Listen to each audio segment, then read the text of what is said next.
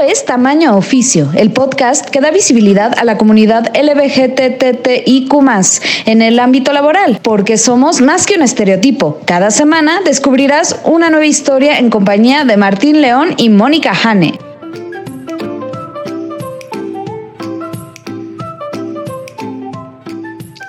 Hola, ¿qué tal? Bienvenidos a Tamaño Oficio con Martín León, el doncel de la comedia en México. Hola Martín, ¿cómo estás? Yo súper bien, especialmente porque me acompaña mi co-host, Mónica Hane, la lesbiana más profesional que yo conozco. ¿Qué tal, Martín? Yo bien, bien, bien, gracias. ¿Qué dice? ¿Qué cuenta tu vida laboral? Mi vida laboral, mucho, mucho trabajo. Ay, y ahora con cambios, juntaron dos, o sea, mi área la juntaron con otra área y entonces nos vamos a convertir en una sola área. Entonces estamos viviendo como esa parte de, de transición, pero suena interesante. Se vienen buenos nuevos retos. Me gusta, me gusta. ¿Y tú? Pues yo, eh, pues yo más de lo mismo, honestamente. Me tocó ir, esto estuvo padre, me tocó ir al lanzamiento del jersey de México en la tienda de Adidas del Centro Histórico, que es como de cinco pisos y estuvo muy padre, fue un evento muy, muy bonito. Me tocó ir solo porque solo nos dieron un boleto para toda gente del equipo, lo cual no estuvo tan padre, pero pues ya ahí logré hacer, platicar con, con personas. Entonces, pero eso, y fuera de eso, pues más de lo mismo. Eh, y pues comedia, shows, open mic. Hoy, has, estado movidísimo, Martín, en eso. Y, y, cuando la gente me dice así como de, ¿en qué momento duermes? Porque cuando no es trabajo es comedia y cuando no es comedia estoy grabando podcast. Así es. Eso es lo que veo, Martín. En esas andamos. Todo sea por no tener un momento para pensar. anyway. Chócalas. Y tú estás, en, tú estás viendo lo de una mudanza. Sí, sí, sí, sí, estamos, este, nos vamos a mudar, entonces, ay, ahora este lugar es un desastre total y absoluto. ¿Sabes qué es lo más estresante? Sí. Que hemos estado llevando cosas al otro lugar. Y entonces empiezas a ver cómo el otro lugar se llena y este lugar sigue lleno. Y dices, ¿qué está pasando? ¿Nos estamos llenando dos lugares o qué? Ay, no. Sí, es como dices, ¿por qué en ah. vez de tener dos lugares medio vacíos, tengo dos lugares llenos? Mm, exacto. no entiendo. no entiendo, pero bueno. Este, ya esperemos que en un par de semanas más ya estemos grabando desde el otro lugar.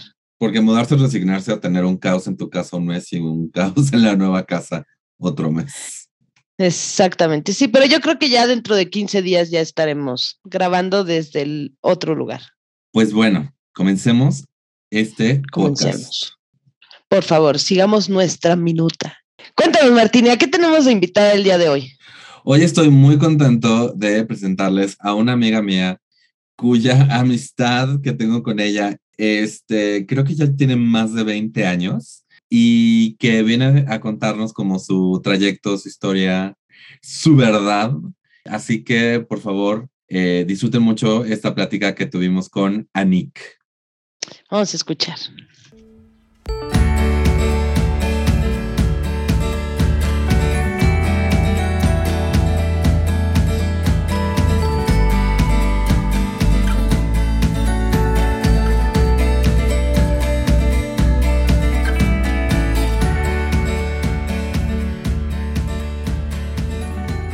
Hola y bienvenidos a otra entrevista de tamaño oficio. Hoy nos acompaña Anik, artista visual, que pues ha tenido un camino muy interesante eh, y nos va a contar hoy su historia. ¿Cómo estás? Súper bien, ¿y tú qué tal? Bien, bien, qué bueno. Gracias por aceptar esta entrevista, antes que nada. Mi primera pregunta es, pues, ¿qué, qué estudiaste? Y un, igual un bosquejo de cómo es que eh, empezaste ahí y ahora hacia dónde vas. Bueno, pues antes que nada, agradecerles la, invitación. Es un honor estar aquí y participar con ustedes en, este podcast. Y bueno, respondiendo a tu pregunta, ¿qué estudié? Estudié ingeniería industrial.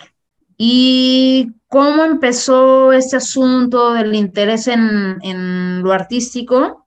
Desde la secundaria, desde que hubo una en una materia, una super maestra, era la materia de historia de, del arte, que nos ponía a pintar cuadros en papel cascarón de todas y cada una de las etapas del arte, ya sea, ya fuera impresionismo, cubismo, pop art, etc., etc., etc. Entonces, de ahí me empecé a encontrar que se me iban las horas y los días haciendo esas tareas. Todo lo demás podía esperar. Y ahorita, ¿cómo se ha desarrollado este interés artístico desde entonces hasta ahora? Eh, yo te podría decir como de, forma muy eh, concreta que cuando estaba en la, en la preparatoria eh, estuve haciendo teatro siempre durante toda mi vida he estado muy cerca de, manifestaciones artísticas, en este caso tanto prepa como carrera profesional.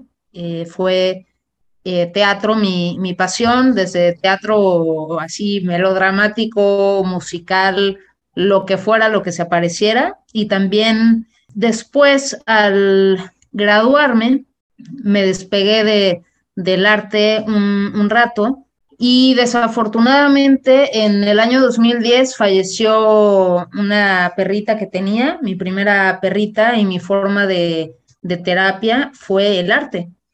Entonces fue a modo de, terapia ocupacional y desde entonces no he soltado el óleo y el pincel. Interesante. esa fue la, motivación. Y bueno, obviamente es un, es un decir, ya quisiera yo no haber soltado el óleo este, y, el, pincel de forma literal, pero bueno, la, vida pues me ha llevado también por, por otros caminos que al final del día son como los más seguros, los más tradicionales en cuanto a un ingreso fijo. Así que es eh, desde hace algunos años que estoy buscando más hacerme un, un camino en la, en la expresión artística, tanto en la fotografía como en la pintura. Y ahorita, ¿qué estás explorando con la pintura y la fotografía? O sea, ¿qué son, ¿cuáles son los temas que te interesa explorar? En la pintura es curioso porque de alguna manera como artista también he experimentado esa necesidad de, querer encajar en un cierto marco de, de, lo que es bello, de lo que es aceptado. Entonces, en muchas ocasiones hice cuadros que eran, eh, bueno, un intento de copia de algún cuadro famoso, aceptado, reconocido y, todo. Y, después empecé a eh, hacer también como copias, entre comillas, pero en esta ocasión de algo que nunca me imaginé que, yo haría, ni siquiera me creía capaz de, hacer y si alguien me lo hubiera dicho, le hubiera dicho, estás loco, o sea, no, no quiero parir chayotes tratando de hacer un cuadro de, estos. Así que a lo que me dedico es a pintar cuadros del desnudo femenino. Así que figura humana no era algo que yo tuviera en, el, en la lista de, de sí, sí, sí, voy a pintar de eso. Yo pensé que iba a pintar, no sé, naturaleza muerta o qué sé yo, ¿no? Pero en, en, esa, en esa cuestión de buscar como la copia del desnudo femenino, me empecé a dar como la libertad de hacer lo que eras. ¿no? De, decir, por ejemplo, eh, no sé, algún tipo de cuadro X que podía parecer como bello, pero yo quería que tuviera más movimiento, entonces empecé a jugar con las texturas, con la espátula, por ejemplo, con, con distintas, distintas paletas de colores para evocar distintos sentimientos a la hora de que, de que la persona ve mi obra.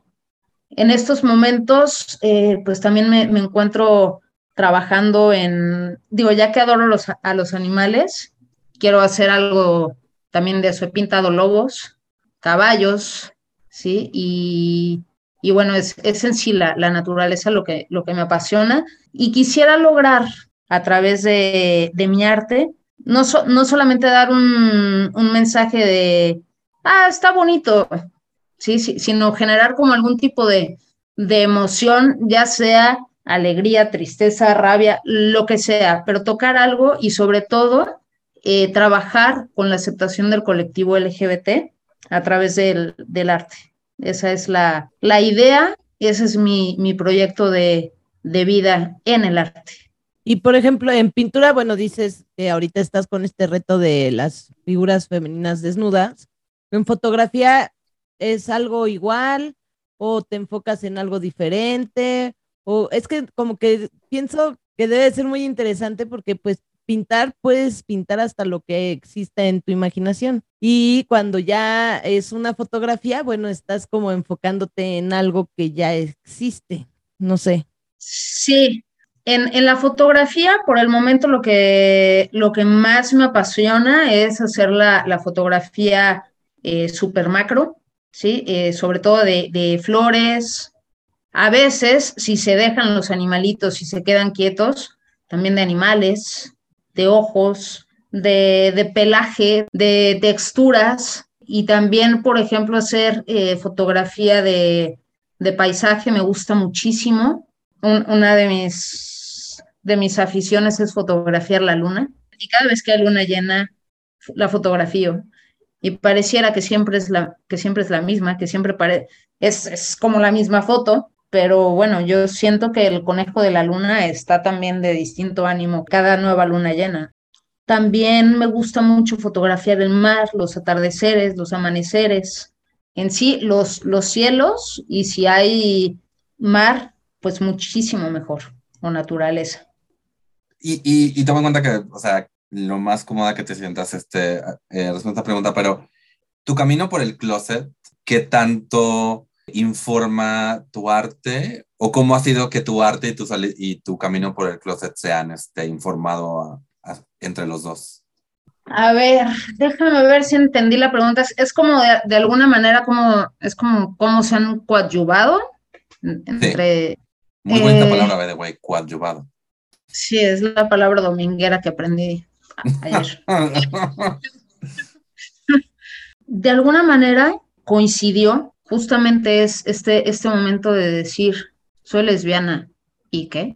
Con, empezar a pintar el cuadro, cuadros de, mujeres desnudas. Pero era un soy lesbiana y que desde, desde un punto de que si te gusta bien y si no también, era como desde otro lugar como un poquito más desde el, de la defensividad, creería yo, ¿no? Y, ya, ya que se volvió un, sí, soy lesbiana y, es un honor y no lo cambiaría, entonces en mi arte empezaron a aparecer mujeres haciendo el amor.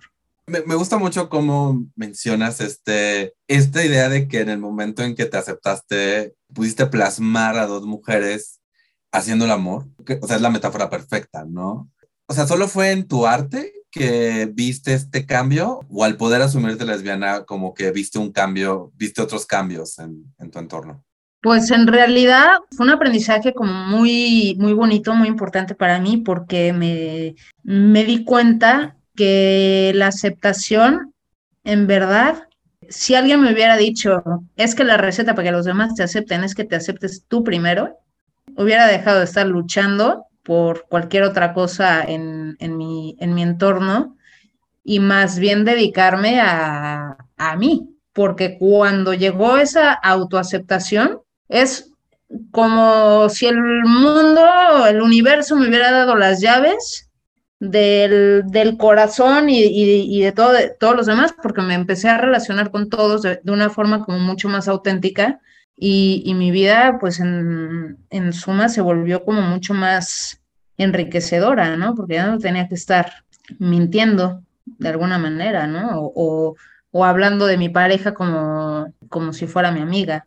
Entonces siento que me volví como mucho más genuina y también al aceptarme a mí misma en mis luces y en mis sombras, noté claramente cómo se me facilitaba muchísimo más aceptar a todos los demás. Luego dicen es esta, esta frase que lo que te choca te checa, o que la vida es un espejo, o cualquier cantidad de, de frases que podemos escuchar en la vida y hasta que no las, las vives como en carne propia, pues es que las entiendes, ¿no? Antes de eso se te hace como, no sé, una tarjeta Hallmark o qué sé yo, ¿no? Pero ya que lo vives dices, ah, ahora hace sentido la frase. Entonces, sí, definitivamente eh, fue como un, gran regalo a, mí misma el, llegar a, aceptarme porque todo, todo, todo, todo en mi entorno ya, ya no había algo que me rechazara, porque no había, digamos, en la vida el reflejo del rechazo o de la no aceptación. Así que eso responde a tu pregunta. Lo dije bien, maestro.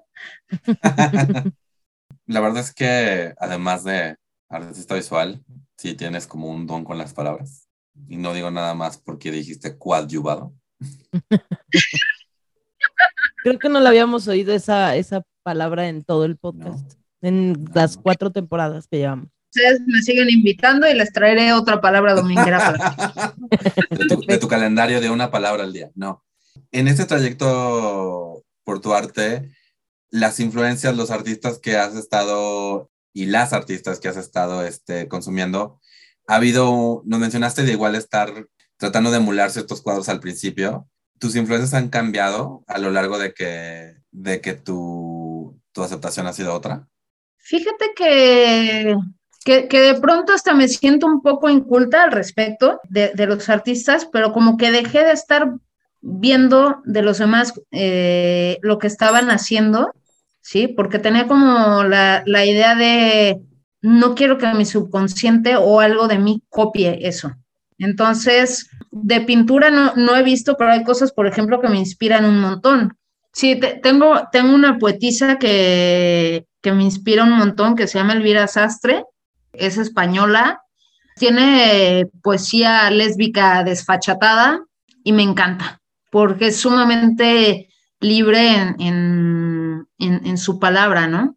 De hecho, otra, otra artista, digo, no es así como que súper famosa, tengo un cuadro de, ella aquí que de hecho me regaló mi, pareja, ella se llama Marga Sanz, y tan solo de escucharla, ¿no? O sea, porque es una artista como yo, claro, ya ha hecho como muchas exposiciones y todo esto, pero también habla de sus miedos, eh, de su proceso creativo y, todo. Entonces, como que me, gusta mucho inspirarme de gente como conectada con su, con su humanidad y con la humildad, ¿no? No, gente que ya está subida y súper famosa y no sé qué, ¿no? O sea, como que me, me ayuda mucho como artista poder escuchar los caminos de, de, otras personas, ¿no? Porque al final son, son caminos como honestos desde la autenticidad, desde la, desde la humildad.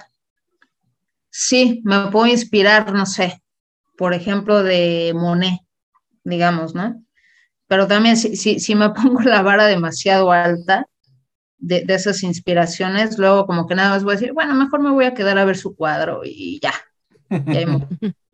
Curiosamente es sobre todo arte es, escrito, o sea, lectura de poesía y, esto que, que me inspira un montón para la pintura, porque no es una inspiración visual, ¿no? Que, o que puedas tocar y, ver ahí físicamente en algo, sino que es como inspiración a modo de, poesía, de palabra. Y en todo este mundo de, del arte y demás, digo, todos tenemos como una idea de que es como muy abierto y muy incluyente y demás, pero ¿cómo se vive realmente esa inclusión? ¿Lo has vivido? ¿Te ha tocado? Yo creo, digo, en mi, en mi humilde opinión, es que de alguna manera en, el arte es algo como que ya como que se espera del artista. Y es en sí, no sé, por ejemplo, no, no, no sé, ¿eh? quizá voy a, voy a tocar ahorita algún tipo de, de, estereotipo. Por ejemplo, ya, eh, no sé, un, un varón que esté dentro del mundo de la danza, eh, o bueno, un, varón, hombre o, cualquiera que sea la, identidad de, género, ¿sí? Ya, ya hay como una cierta, yo siento que ya hay una cierta preapertura, tanto para el, el que vive el arte en carne propia siendo el artista, como para el que lo ve, porque ya se requiere como una cierta sensibilidad tanto para expresar el arte como para disfrutarlo. Entonces yo siento que de cajón ya hay como una, un poquito más de, de, apertura, ¿no? Se, me haría absurdo que, alguien fuera a ver el, no sé, el ballet de, del cascanueces y esperara que todos los, los hombres que bailan ahí fueran heterosexuales, ¿no? Sería así como que, No. Y expones tus, tus oídos, tus ojos al, al, arte, yo creo que también es porque estás dispuesto a exponer tu, tu corazón desde una apertura mucho más aceptante a lo que, a lo que puedas ver. Obviamente tú, como has dicho, has tenido algunas exposiciones, igual no has tenido la exposición que otras personas han tenido, pero ¿cuál ha sido la reacción? Y no sé si hay alguna, algún nerviosismo o algo que tengas conforme, obviamente, mientras más gente ve tu arte, te expones más opiniones sobre tu arte. Entonces, no sé cuál sea tu filosofía acerca de las opiniones de otras personas sobre tu propio arte. Mira, yo, yo creo que el arte al final del, día es como una, una forma de confirmarle al otro que está vivo, independientemente de cuál sea su reacción. ¿sí? Si es eh, lo, lo, que decía, ¿no? Este rechazo, alegría, tristeza, nostalgia, si lo ves de pronto que se emboba viendo tu cuadro, y, se le empiezan a, llenar las, eh, los ojos de lágrimas o ves cualquier otro tipo de reacción, sabes que lo tocaste. Y entonces es como que mi trabajo como artista está hecho. Ahora, si alguien se pasa de largo mi cuadro, ¡ouch! Digo, súper, gracias, porque pusiste atención y conectaste con algo dentro de ti. Aunque, aunque fuera rechazo o, o lo que sea, porque al final no es un rechazo hacia mi cuadro, ¿no? En, eh, sí. O sea, sino como la emoción, ¿no? Es un rechazo a la emoción que me generó ver este cuadro. O sea, tengo, no sé, eh, dos mujeres haciendo el amor. Y si pasa una mujer y hace como que, uy, ay, como que le pegaste en el estómago o algo así por el estilo con tu cuadro, pues igual y, y lo pienso así como que, bueno, yo no lo voy a juzgar, pero al final puede estar viviendo con una lesbofobia interiorizada o qué sé yo, ¿no? O está viendo en mi cuadro algo que no quiere aceptar en, en, sí misma. Entonces, si mi cuadro produce una reacción en, en, el espectador o en la persona que lo ve, a mí se me hace un regalo. Si lo ignoran, se lo pasan de largo, lo que digo, ouch, pero bueno, pues igual se acepta. y si vienen como que, ay, qué bonito, me recuerda cuando no sé, cuando estábamos empezando a salir, mi novia y yo, mi esposa y yo, qué sé yo, ¿no? ¿Sí? Entonces, yo creo que el, arte, de alguna manera, lleva a la, a la introspección del, del, ser humano, ¿no? Porque al final lo que hacemos los artistas es expresar, pues, lo que traemos adentro. Y también cuando, cuando aprendí a dejar de hacer las cosas por agradar a los demás, entonces mi arte alcanzó literal alas para volar. Yo quería tocar el punto de la representación, porque justo hablas de, de, ver una obra y sentirte representado, que a veces como persona LGBT, pues obviamente no es lo común, pongámoslo así. En tu arte hay un poco de quiero encontrar una representación que yo no encontré o que yo no había visto antes, o pues sí, más bien, ¿cómo ves desde, tu punto de vista y tu arte, ¿cómo lidias con la representación? Me encanta esa pregunta. Me recuerda cuando de chica me ponía a descargar películas, ¿no? Así, en, en, secreto. Me acuerdo que me descargué esta, la de Lost and Delirious, y, la veía y retrocedía una y otra vez la escena en la que se daban un beso y demás, y, me encantaba, no era como mi, mi, travesura, pero a la, a la, vez era esa, esa parte como que que me generaba electricidad en el, en el cuerpo verlo, ¿no?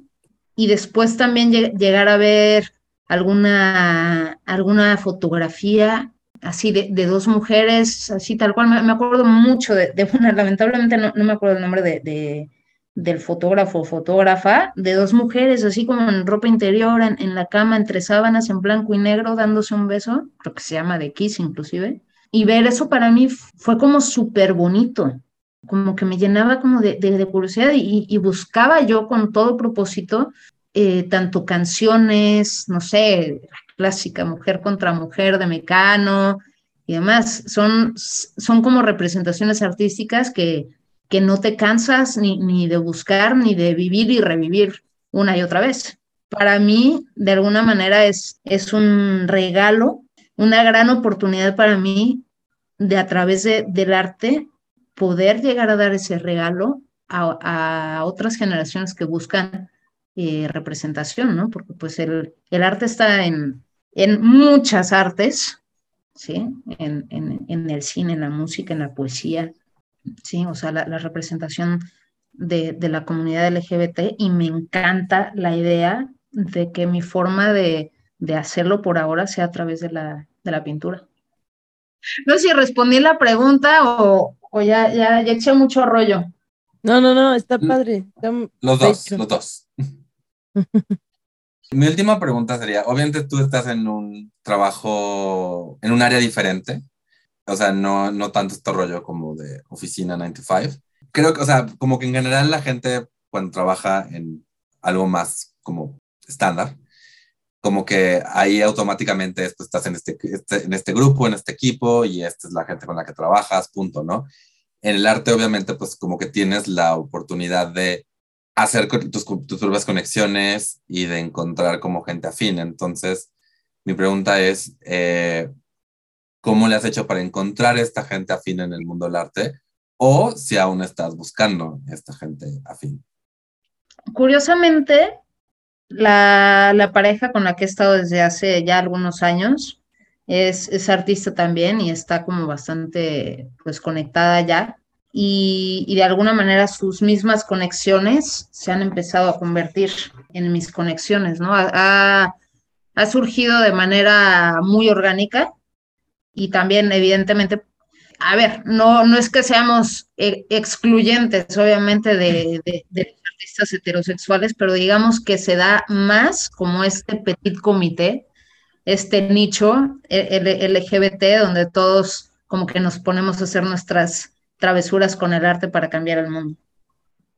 Yo tengo esta última pregunta que te quiero hacer y es, si existiera un genio de la lámpara maravillosa LGBT más, ¿qué deseo le pedirías? yo, yo creo que sería el clásico, ¿no? De tener unos cuantos deseos más. Las reglas de este genio son bastante, así, así como la sexualidad de algunas personas, las, las reglas de este genio son bastante fluidas. Eh, así que los deseos que quieras. Se los puedes pedir. Los puedes pedir y ahora sí que puedes explayarte. Yo, yo tengo como una, un deseo, sí, de, de, que llegue el momento en que, en que nos liberemos de las etiquetas. De alguna manera es, siento que son como etiquetas operativas que si lesbiana, gay, bisexual, transgénero, transexual, y, ya no sé, yo ya no sé ni en qué va el asunto, ya se dejó en más, whatever fits, aquí, ¿no? Entonces, a mí me encantaría que llegara el momento en que esas etiquetas no existieran, que solamente nos viéramos los unos a los otros como humanos, seres humanos, ¿sí? Porque de verdad es, es como esto ya se está volviendo como, no sé si como las religiones o qué, de que hay tantas y al final pues es lo mismo, somos seres humanos.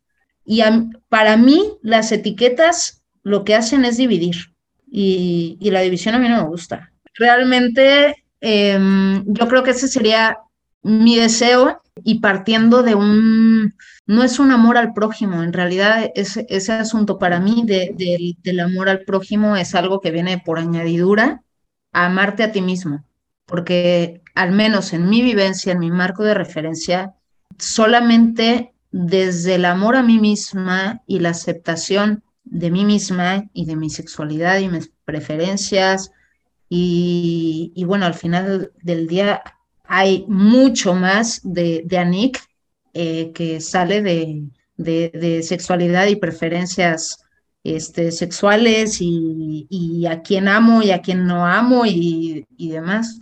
Es el amor a mí misma y la aceptación al que me ha permitido conectar desde, desde un corazón como más, más auténtico, hasta lo podría decir como valiente, ¿no? Así como bravo, pero en plan de, de ir con coraje, ¿no? O sea, con el corazón por delante. O sea, es, es eso, ¿no? Me, me, me encantaría que de pronto se, se, esparciera una nube tipo de los ositos cariñositos o de, o de cualquier tipo de, no sé si de alguna sustancia mágica que llegue a abrir a, a todos por un momento y que realmente nos podamos mirar los unos a los otros a los ojos y, veamos que, que, el otro también está lleno de, miedos, de, alegrías, de frustraciones y que seamos como mucho más compasivos los unos con los otros y sobre todo con nosotros mismos. O sea, siento de verdad, o sea, por más que, suene a, libro de, de, superación personal, igual y sí es una lectura compulsiva de esos libros, pero el punto es que para amar a otro o aceptar a otro tienes que empezar por ti. Si le puedo pedir algo al genio, sería que todos nos amemos más a nosotros mismos, que seamos más empáticos con nosotros mismos, más compasivos con nosotros mismos. Y de verdad, confiada estoy en que todo lo demás se va a dar como un efecto mariposa. Gracias. Pues muchas gracias, Anik. Eh, de verdad es que fue una, una, entrevista muy bonita y gracias por compartir todo esto con, con nosotros. Yo nada más, así en modo ñoño, al final quiero mencionar que me gustó mucho que, como que mencionaste ya Monet por ahí, que es como impresionista, porque sí siento que ahorita vimos algo como una visión impresionista, donde vimos como momentitos que desde más lejos forman como la imagen. Entonces, de verdad, muchas gracias por compartir tu historia. Espero, espero pronto podamos ver y pues además ver más de tu arte. Vale, perfecto. Pues muchísimas gracias y pues con todo gusto a compartir. Muchas gracias.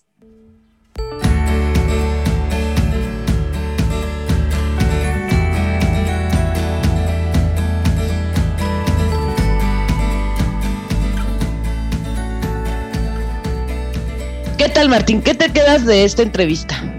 Creo que lo bonito de esta entrevista fue eh, conocer el trayecto de un artista que es como un camino que yo honestamente no sabía cómo íbamos a, cómo, cómo iba a ser, ¿no? Pero estuvo muy, muy padre conocer esto y pues que al final, como en muchos trabajos que son más de, como, entre comillas, de freelance, es un mundo en el cual tú tienes que encontrarte tu camino, tu espacio, este, tus mentores y todo el asunto. Entonces, fue muy interesante ese aspecto, conocer el ambiente que Anik se creó para ella. Exactamente, y algo que me gustó mucho, o sea, ya, ya lo pensaba yo antes, ¿no? Pero como que lo confirmé, que creo que el arte es uno de esos espacios que siempre ha permitido que te puedas expresar de manera más auténtica y que sientas menos miedo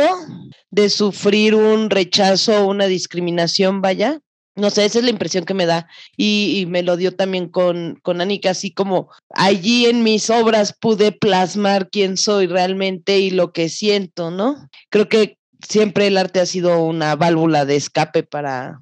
Sí, exacto, ¿no? Y, y digo, Obviamente hay el arte más, luego más, un poquito más este, controlado, más mainstream, pero también están de nuevo la manera en que las disidencias se expresan por medio del arte. Y estoy muy, muy, muy, la verdad, muy contento de que Anik pueda haber venido aquí a, a contar sobre su arte y sobre su experiencia, porque ojalá que más personas aunque sea de hobby, aunque sea, o sea, si lo quieren de carrera o si quieren balancear una carrera artística de una manera u otra con, su con la carrera que llevan, pues que busquen estas maneras de expresarse de forma creativa y, de y como dices, de forma que puedan decir, este, este soy yo. Entonces, muchas gracias a Nick por la entrevista. De verdad, muchas, muchas gracias. Martín, y continuando con nuestro, este, con nuestra minuta, noticias. Noticias. Yo traigo una mala noticia, creo que tú también. ¿Con cuál quieres empezar? Cuéntame tu noticia. Ok, resulta que el 3 de julio, no entiendo bien, bien el, el, el setting, pero es un campamento al parecer en Ohio, en Estados Unidos.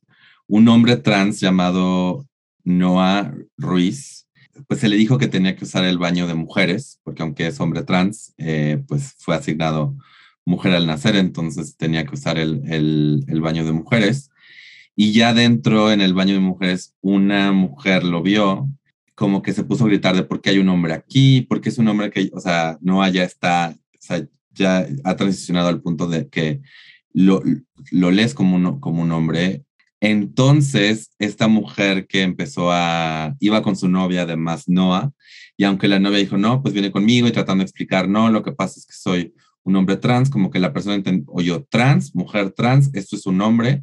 Entonces consiguió que otras personas eh, lo atacaran. Ah.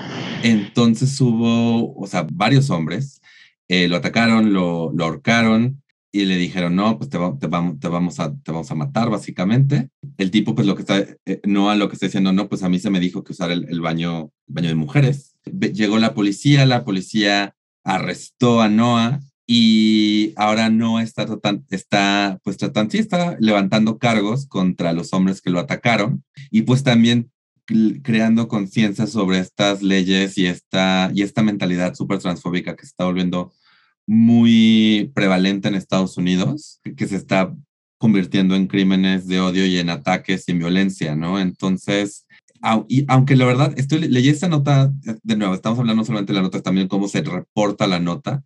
Le estoy leyendo en Newsweek y hay varias cosas que sí están, Dios santo, o sea, por ejemplo, lo primero que cuando describen a Noah, dice Noah, Noah Ruiz, que aún tiene partes femeninas, pero se identifica como hombre y es como de, ¿what? ¿Qué estás diciendo? O sea, que se podría ser un hombre trans preoperación. Y preoperación también es dar a entender que, tiene que te tiene que operar a alguien para, para ser trans cuando no. Y pues, o sea, también en algún momento empiezan a decir, no, pues que Noah, se, como que están mostrando el enojo de Noah al ser atacado, como si fuera como de, ay, se puso muy mal. Y es como de, güey, o sea, lo ¿Qué loco se puso? ¿Quién sabe por qué? Exacto. Solo lo atacaron, pues es que es trans. Que, que además hasta tristemente hasta como que la mamá de Noah que está aquí en algunas declaraciones, aunque sí está apoyándolo porque dice que, que merece justicia por el, por el ataque inicial, también se pone diciendo no este que Noah se salió como como que como que la frase es Noah did get out of hand eh, o sea que gritó y así que, o sea, también entiendo que igual están tratando de decir, bueno, o sea, igual y pueden haber de una mejor manera para como que tratar de ganar algún tipo de, que la gente lo vea Noah como con mejores ojos. Pero pues sí, es, es como, de nuevo, o sea, ahorita Estados Unidos es de los lugares donde más me preocupan este, las personas, o sea, pues sí, la seguridad de las personas trans por muchas razones. Y esto pues fue un ejemplo de cómo esta mentalidad y este, y este avivar las brasas del odio se traduce en violencia. Es que de verdad me pone muy mal esto. Eh, tanto tu noticia, no sabes, o sea, es como, ¡ah! me dan demasiada frustración. Y bueno, la noticia que yo traigo, el pasado 2 de julio, un hombre con un ladrillo atacó a dos mujeres que se besaron en Coyoacán estaban dando este, sus besos, vaya, y de la nada hay un video que esto está en Twitter, sigue en Twitter, donde se observa cómo el hombre sale de la nada con un tabique golpea a una de ellas y a puñetazo a, la, otra de ellas e incluso se regresa y patea a una de las chicas y luego ya se va tan campante caminando como si nada hubiera pasado. Entonces una vecina eh, de estas chicas fue quien grabó este video. Bueno, creo que es su cámara de seguridad. La, cámara de seguridad de esta chica grabó esta situación de, su vecina y bueno, lo subió a redes sociales, en Twitter. Y pues puso, ojalá encuentren a este tipo. La fiscalía hasta ahora, bueno, la última noticia que vi, que fue del 9 de julio, fue que le ofreció a, a estas chicas protección para este, pues salvaguardar su integridad. Pero hasta donde yo he buscado, no han encontrado al tipejo este que de la nada sale a agredir a dos mujeres que se están besando. Que además en el video se ve la cara del tipo súper claro. Yo no creo que ese tipo haya estado ahí nada más por accidente. O sea, creo que si está ahí es que razón tendrá que, o sea, no sé qué esté haciendo la fiscalía, pero la verdad es que no me sorprendería eh, aprender que alguien le está diciendo a este güey, no, pues escóndete un rato y deja que, deja que esto pase, porque también, o sea, no sé, no sé si no han, no han ido a esa zona a preguntar, oigan, quién es este güey, lo conocen, de dónde viene, dónde vive, a quién estaba visitando, porque se nota que es un área, como dices, es una, es una cama de seguridad, se nota que es un área residencial. Seguro es un vecino, o sea, creo que lo podrían ubicar bastante fácil. No creo que sea un cuate así random de otra colonia que estuviera caminando casual, así de... Y, no, y, y, de nuevo, y sí, sí, seguramente tiene una razón para estar por ahí y se puede encontrar, pero de nuevo, o sea, este es otro ataque. Y la verdad es que, digo, no es el primer ataque a una pareja lesbiana que hemos visto en este año. Hubo ese caso de las dos chicas que estaban como en el barrio chino y que las atacaron horriblemente una señora que, les, que, les, escupió y que y que luego se notaba que estaban defendiendo más a la señora que a las chicas. Y ahora está este caso, que además me, me caga porque no solamente es homofobia, también es misoginia. Porque yo estoy seguro que si fueran dos güeyes, el tipo se lo hubiera pensado. Sí, claro, seguramente. Pero no hubiera sido tan machín. Pero en este, en este caso el tipo se siente porque soy suficiente para, para, para atacar a dos mujeres. Y de nuevo venimos de todo este rollo de, de un discurso de, de lesbofobia bastante intenso por eh, la película de Lightyear, todo un discurso de odio que, que escuchamos este, en contra de, de personas, de, parejas del mismo sexo, es ver que estos, estos discursos de odio no se quedan en discurso. Y, al, y además, por ejemplo, eh, eh, el, el video que lo quitaron, el tweet original lo borró, pero está en arroba ruido en la red, un tweet del 8 de julio, cuando dices que la última nota fue del 9 de julio y aún no hay como, no, no hay al parecer este manera. Más noticias ni más nada. noticias. Pero pues obviamente las respuestas de este tweet, eh, entre todo, pues digo, también es Twitter, pero ahí, este, pues hay, hay, hay, varias personas que sí están diciendo así como que atacan a una pareja lesbiana y, y está la pregunta, ¿por qué especifican lesbianas? Porque este güey atacó a una pareja, punto, ¿no? Por ejemplo, ahí está este estúpido que pone, Creo que independientemente de que sean mujeres o lesbianas, a la una de la mañana puede venir cualquier loca a golpearte y salir corriendo.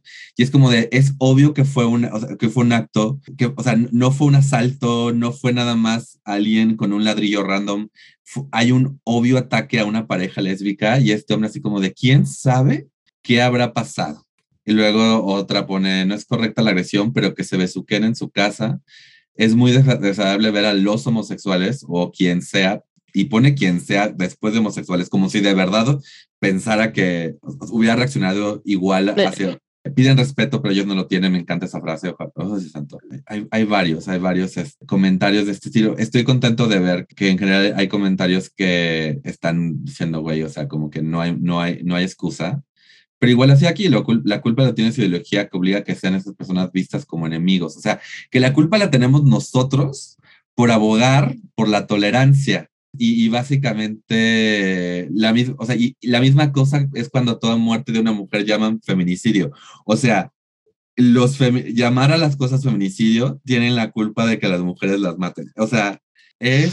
Sí, aquí en los comentarios hay un, un cuatito que dice que por qué tenían que utilizar la palabra de lesbianas y no nada más dar la nota de que se les había agredido que se le hacía como muy agresivo poner lesbianas entonces otra persona le dice, ¿por qué es importante visibilizar que se trató de un hecho? Y, ah, porque el cuate dice, pareciera que quisieran decir que por eso las agredieron. Pues es que por eso las agredieron, señor. Entonces alguien le contesta así de, pues sí, es importante visibilizarlo y demás. Y él contesta, pues yo he visto otros videos donde atacan a parejas heterosexuales y nunca hacen la remarcación de que eran parejas heterosexuales. Y yo así de, quiero ver esos videos Quiero, exacto, primero quiero ver esas agresiones que dice señor, uno, y dos, o sea. Sí entiendo que, o sea, a lo que, porque lo dije antes, o sea, sí, sí, eh, de cómo está redactado el tweet de arriba en la red, digo, para empezar dice mujeres lesbianas, ¿no? Pero, pero sí es como, pudo haber, o sea, pudo, pudo, haber, pudo haber sido mejor redactado el tweet, dejémoslo ahí. Pero de nuevo regreso al punto original que es, el discurso de odio crea violencia. El que tú seas intolerante, el que tú digas es que piden respeto, dan todo eso, o sea, todo eso se traduce en violencia. No puedes pretender que vives en un vacío. Y si estás diciendo, ay, me estás echando la culpa a mí homofóbico por este ataque de odio, sí, o sea, es lo que estoy haciendo. Porque tu discurso de odio se traduce en violencia, aunque tú te pongas en este rollo súper de, bueno, es que yo respeto porque no sé qué. No, o sea, en el momento que tú estás diciendo, das a entender que esto es cuestionable y que esto es algo que no tendría por qué ser aceptado, estás abriendo la puerta a que la gente diga, ah, entonces no, esto no ser aceptado, entonces yo puedo tomar este ladrillo, porque además es eso, güey, o sea, me caga porque seguramente este hombre siente que logró algo cuando lo único que logró fue mostrar realmente lo bajo de persona que es, o sea, el hecho de que, de que haya visto a dos personas expresándose amor y le haya afectado tanto que haya tenido que agarrar un ladrillo y atacarlas, o sea, métete a terapia y por favor lidia con lo que tengas dentro de ti, porque el problema no es esta pareja lesbiana, el problema no es ninguna pareja homosexual. Y para la gente que dice, ay, si no está en el closet, no me importa si está, no está, o sea, no es cierto que la mayor parte de la homofobia la hace la gente enclosetada. La mayor parte de la homofobia la hace gente con poder que sabe exactamente lo que está haciendo, atacando a una minoría Y que saben que muchas de las veces quedan impunes, que creo que ese es algo que a mí me molesta mucho porque eh, con qué facilidad, ¿no? Van y matan mujeres, ¿no? Y se cometen feminicidios. Y que dices, pero ¿cómo es posible que este tipo, como el del restaurante este que pasó ya hace algún tiempo, no muy lejano, donde el cuate esté en un restaurante muy nice, ¡pum! mata a la mujer y ahora hasta dicen que parece que no fue él, pero que fue un guarura, pero que fue no sé qué, pero que... Y entonces ese mensaje también que se da, ¿no? De, de tanta corrupción que hay en este país, el, mensaje que se da es, no importa si agredes a una pareja de lesbianas, si estás grabado en un video, porque nunca te van a encontrar y entonces puedes seguir madreándote cuantas parejas te encuentres, porque no va a pasar nada. No importa si ya estás harto de esta mujer que es para ti la tóxica y entonces vas y la matas, porque seguramente hasta se podrá cambiar la versión de la historia y tú saldrás impune y no vas a tener que pagar ningún castigo. Y van a tratar de vender la historia de que, ay, este güey lo que tenía es un, o sea, eh, o sea, de, ay, no, no, ni siquiera, seguramente van, espero que no, pero si lo encuentran. Mira, espero que lo encuentren. En los comentarios, en los mismos comentarios por allí dice, no, pues que se me hace que le bajó la vieja. ¿No? O sea, que una de ellas le bajó la novia al otro, al agresor, y entonces se está tratando, de justificar de, oye, pues cómo no te van a golpear si tú le bajaste la novia a este güey, ¿no? O sea, que ese güey se está tratando, de, está tratando de hacer un, quiero creer que se, pero si alguien puso, que puso, eso se me hace algo más pasional, y es, no me importa que sea pasional, tú no eres dueño de nadie, tú no eres, tú, tú no, o sea, no me importa que hayas encontrado a tu, a tu pareja poniéndote el cuerno, en tu o sea, no me importa, no tiene, o sea, un asesinato, una agresión es una agresión. Y la, y la mayor parte del tiempo regresamos a un tema común, es el hecho de que los cuerpos femeninos, hay, los hombres se sienten dueños de ellos. Y mm. no dudo que aquí también haya sido un güey, ahí ya estoy yo asumiendo cosas, pero pero no, pero no, exacto, es quererlo, quererlo justificar y querer decir, es que igual estaba drogado, es que igual no sé qué, es no sé qué, no me importa, no hay excusa. No, no hay pretexto y no hay manera de justificarlo, pero justamente a la gente se le hace fácil siempre hacer ese tipo de acciones tan reprobables porque siempre tienen a alguien que los busca este justificar y, y bueno, muchas veces hasta salen impunes y es como de, eh, no pasa nada, o sea, puedes tirarla como perro a la basura y no pasa nada. Ahorita estamos en un sistema legal donde este ataque sí es un ataque que está considerado este, mal. Es un ataque de odio, ah, desbofóbico y se tiene que, o sea, lo tiene que pagar el tipo. Porque hace no mucho, este tipo de ataque han dicho, pues sí, o sea, están, o sea, está, o sea, si, si hubiera, un, si hubiera policía, un policía ahí antes, las golpea a ellas por, por inserte estúpida ley aquí, que hace algo para defenderlas. Ojalá que este, este hombre lo encuentren, ojalá que, que se haga justicia. Porque... Sí, que no dejen perder esta nota entre tantas más, así como, uff, ya se nos olvidó, se nos olvidó de la señora que le escupió a las lesbianas, se nos olvidó del señor que le dio el tabicazo, se nos olvidó no pasa nada, ¿no? O sea, yo nunca leí que pasara algo con la señora que les escupió a las lesbianas. Ahí, si no recuerdo, las chavas decidieron no levantar cargos. ¿Qué digo? O sea, también es otra problemática, ¿no? En, todo este aspecto de violencia, tanto a personas este, LGBT como violencia de género. Eh, luego también el mismo sistema te hace sentir que no vale la pena denunciar. Entonces. Sí, claro, y en todos los aspectos, Martín. Eh, a mí hace algunos años me robaron la identidad, es una historia muy larga. Estaba yo ahí en la, en la este, delegación para levantar el acta de, de, robo de identidad y llegaba gente así de, oye, me acaban de robar mi cartera, quiero levantar un acta de robo. No, es que pues, le van a tardar mucho, pero si quieres, es, es que ya, le, ya levanté mi denuncia eh, vía internet y me dijeron que viniera aquí para como reconfirmarla no, vas a perder mucho tiempo. Las mismas policías estuve viendo cómo desalentaban a las personas a que continuaran con, con su denuncia de robo o así.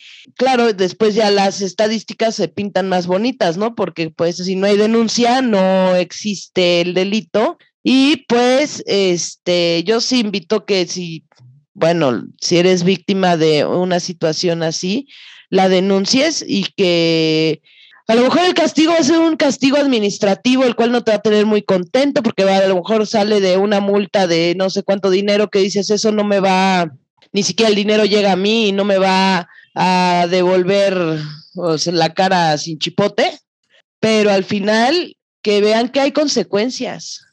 Pues sí, digo, esto es una práctica mucho más amplia sobre el castigo, ley y castigo, básicamente. Pero, porque pues yo también, yo no creo, por ejemplo, en la prisión, o al menos no como está configurada hoy en día. Pero pues sí, tengo una amiga muy cercana que tuvo un caso horrible de, de violencia con su pareja y muchas de las cosas ni siquiera podía denunciarlas porque la ley no considera que pueda haber ese tipo de violencia en una pareja. Puntualmente, por ejemplo, si tu pareja te rapta, no puedes denunciarlo porque eso no, no, no existe el, el, término legal, ¿no? Entonces... Sí, es como, como, como que la raptó si viven juntos. básicamente, ¿no? O sea, no te deje salir, ¿no? Ni a la esquina. Literal. Entonces está todo, todo este rollo de saber, y hubo un, hubo un caso, un comediante que, le, que entraron a su casa a robar y vino la policía a, a buscar, como que, pues, pues, de nuevo, es, es, es, es intentaron irse por, por el lado correcto y lo que le dijeron es que no lo iban a catalogar como robo a domicilio porque les, habían pedido bajar ese número, entonces lo iban a catalogar como otra cosa, pero le dijeron, ¿me entiendes? O sea, el cinismo De, decir, de decirte, yo sé que te pasó esto, pero nos pidieron reportar menos de esto, entonces en vez de hacer algo para que pasen menos, no vamos a reportar como otra cosa. Eh, no quiero mencionar al comediante porque no recuerdo bien, bien los detalles y no quiero este, pero sí fue, fue en la delegación Cuauhtémoc. También es eso, es darte cuenta que de las mil maneras en que funciona la corrupción. este, dentro de ese sistema, de acuerdo, o sea, el sistema corrupto no afecta solo a las personas LGBT, no, no afecta solamente a las mujeres, pero como hablamos como con Gloria Cariaga hace bastante, si eres minoría, estas injusticias te afectan, o sea, son más notorias para ti. Entonces, este... Pues sí te hacen más vulnerable todavía de lo que ya exacto. es. Y, y, además esa, esa, impotencia, ¿no? De, de, o sea, en un, mundo, en un mundo ideal, pues esto no pasaría, punto, ¿no? Pero en un mundo ideal, tú podrías ir a denunciar un ataque sabiendo que, que se va a hacer todo lo posible para que se haga justicia. Tristemente aún no vivimos en ese mundo. No, tristemente no. Espero algún día lo alcancemos, ¿no? Sí. Muy bien. ¿Qué sigue en la minuta? recomendaciones o comentarios sobre programas, series, películas, contenido LGTB más. Tú traes la anti-recomendación al parecer. Totalmente. Digo, no lo vi completo porque ya no lo quise seguir viendo. En TLC hay un programa que se llama con L mayúscula y supone ser un reality show de lesbianas, lo cual me emocionó mucho, obviamente. Vi dos episodios y la verdad es que me decepcioné. Se me hizo como, vamos a tratar de hacer como si fuera un reality show de eh, The L Word, como la serie, ¿no? Porque hasta los personajes así como que dices, ah, estas personas no se ven tan del mundo real o tan, o sea, hacer un reality show no se ve, no sé, muy este, estos nuevos estereotipos de lesbianas ultra femeninas, pero este, con pose, ya, eh, no, no se veían tan, tan reales vaya, y tampoco me gustó que estaban como hipersexualizando todo o como muy erótico, o sea, como que decía yo, si es un reality show, ¿por qué es tan erótico? si es un reality show, no entiendo, o sea, demasiado erotismo en, en, este, en las escenas y la forma en que las graban y demás, dices, pareciera esto como que la grabó más bien un vato buga con ciertos gustos por las escenas lésbicas. ¿en qué momento me pasé a Pornhub? Ah, sí, sí, sí, sí, o sea, la verdad es que no, no, no me pareció nada realista. Solo vi dos episodios y dije, ay, no, qué decepción. No hay un solo personaje. Normalmente cuando son estos reality shows, de pronto hay personajes como con los que te identificas un poco o te ves un poco representado allí. De entrada no hay nadie que represente a las tomboys, ¿no? O sea, estamos borradas. No somos tan, tan atractivas para, para, al parecer, para el rating. Y este, y el tipo de chavas supuestamente tomboy, pues no, no, no, no, no es, no se veían reales, se veían como con mucha pose, como muy estudiado todo.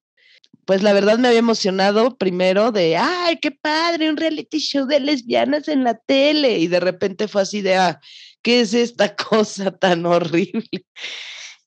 Que también. yo no, no lo recomiendo. A mí lo que me gustaría saber es quién lo produjo, quién hizo el casting, qué, qué onda, porque sí, como dices, eh, un reality promete cierta cosa, pero el hecho de que este sea el resultado final sí me huele a que desde un inicio alguien dijo, queremos hacer el Word versión reality show, pero además pues queremos tener a cierto tipo de persona enfrente de la cámara. Y de nuevo, no es, no es decir que la sexualidad lésbica no tenga que, o sea, no tenga que ser representada o, o tenga, tengo algo malo, pero sí, sí de repente solo verla y, y, de nuevo es conectándolo con lo que ya hablamos de estas chavas que fueron agredidas, o sea, es seguir viendo al, al lesbianismo solo como si solo tuviera valor cuando es erótico para la visión masculina eh, heterosexual. Porque sí, obviamente hay, hay mujeres lesbianas que dicen, no, pues sí, yo también, o sea, me gusta o me siento identificada, lo que tú quieras, pero sí es molesto cuando, cuando solo hay una, una visión heteronormada de los LGBTQ y no se despacio a realmente toda la diversidad que tenemos en la comunidad. Así es, sí, sí, es como, como lo, lo acabas de decir, un programa como para señores bugas, claro, habrán lesbianas que digan, ay, a mí también me gusta ver eso. Y sí, si tal vez me lo hubieran vendido con otra idea, pues lo, lo o sea, como con, si me lo hubieran planteado como es, a lo mejor igual me, me, me hubiera emocionado y lo hubiera visto, y, pero ya sabes que él va a saber como este programa erótico de lesbianas y dices, ah, qué chido, ¿no? Pero que te lo vendan como un reality show donde los personajes de ese reality show tienen todo menos verse reales. Sí.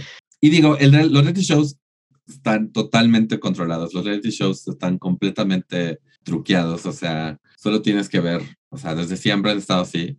Pero pues eso no significa que tengas que pensar menos sobre la representación de lo que estás mostrando. Exacto. Está, está bien. Fíjate que estaba buscando, tratando de encontrar quién es el productor, pero bueno, ahorita encontré que está disponible en Prime Video, en iTunes, en Hulu, Showtime, Anytime, Showtime, pero no, no encuentro quién es la no productora. Quién es, el productor. es de la cadena Showtime, que sí es una cadena supuestamente, o sea, son los que hicieron. Bueno, Showtime es el que produjo The L Word. Sí, exacto. Pues aquí de mi investigación veo que la productora de este programa que se llama The Real L Word en inglés, que creo que es el mismo, es Eileen Chaiken, que es la productora original de The L Word. Entonces, como dices, como que sí hay, un, hay una conexión real, pero pues también es medio, medio estresante que, que hayan dicho pues vámonos por, por este, por este morbo, ¿no? Eso es lo único. Es que la verdad nunca me ha gustado que nos, o sea, como que mm, siempre con las lesbianas, la única manera de que, les quieran dar visibilidad luego las lesbianas es como toda esa parte este, morbosa, erótica, no sé, y, eso es como bastante molesto para mí, ¿no? Porque somos mucho más que eso que se ve en la tele de sexo. Sí, o sea, es, es interesante que, que, solo se dé espacio al, a la diversidad sexual cuando pueda ser interesante para, para el público que ya está ahí, ¿no? Pero, pero bueno, del otro lado yo vi una serie en Netflix animada que se llama Dead End, que es sobre un chavo trans eh, que llega a un parque de diversiones que está embrujado y, tiene, y conoce un demonio y como que toda la, historia de la serie se trata sobre descubrir un misterio que tiene este parque, que es, de nuevo tiene como un, un, elevador que va al infierno y tiene como varios personajes este, sobrenaturales. Y alrededor de eso, este personaje, Barney, cuenta su experiencia con su familia, que aunque su familia es superficialmente como que mm, lo acepta, en un momento clave no lo defienden entonces, como que habla de eso, de que la aceptación no es nada más en privado, ¿no? No es nada más cuando es cómodo. Y de nuevo, no es un tema, no es, no es el tema en el cual revuelve toda la serie, es más, la serie habla más sobre este hombre y una amiga que tiene, que tiene como ansiedad social y que es como, eh, es una, tiene, tiene su propio, este, tiene sus propios problemas y este, el chavo que le gusta y todo el asunto. Entonces, sí, mi única queja es que tiene un episodio musical que yo honestamente es de los peores episodios musicales que he visto en una serie, honestamente. Pero la verdad es que fuera de ese episodio, eh, de los 10 episodios que tiene la primera temporada, y sigue siendo entretenido, lo admito. Entonces, es una serie bonita, honestamente, y me gustó bastante que, pues, que, que existe este contenido eh, muy accesible. Entonces, está en Netflix. Dead End. Lo voy a buscar. Muy bien, Martín. Bueno, y siguiendo con nuestra minuta, recuerden seguir a Martín León en todas las redes sociales como Mintonarel. Es cierto, ya estamos llegando al final. Sigan a Hane en todas las redes sociales como Comedia con H. Y no se olviden de seguirnos a nosotros en Tamaño Oficio en Twitter, Instagram, Facebook. Además de que por favor apoyen este podcast suscribiéndose donde sea que nos escuchen. Si ustedes utilizan alguna plataforma en la cual no estemos, por favor díganos para que yo pueda poner el podcast ahí. Eh, recomiéndenos con amigos, con familiares, con más personas de la comunidad.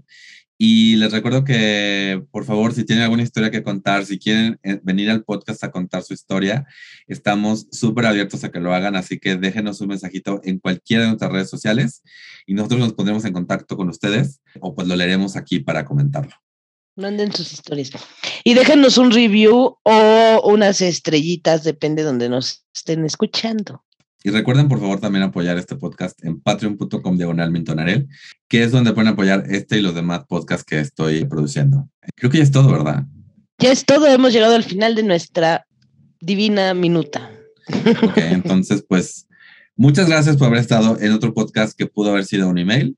Saludos cordiales. Vámonos, que aquí espantan. ¡Ah!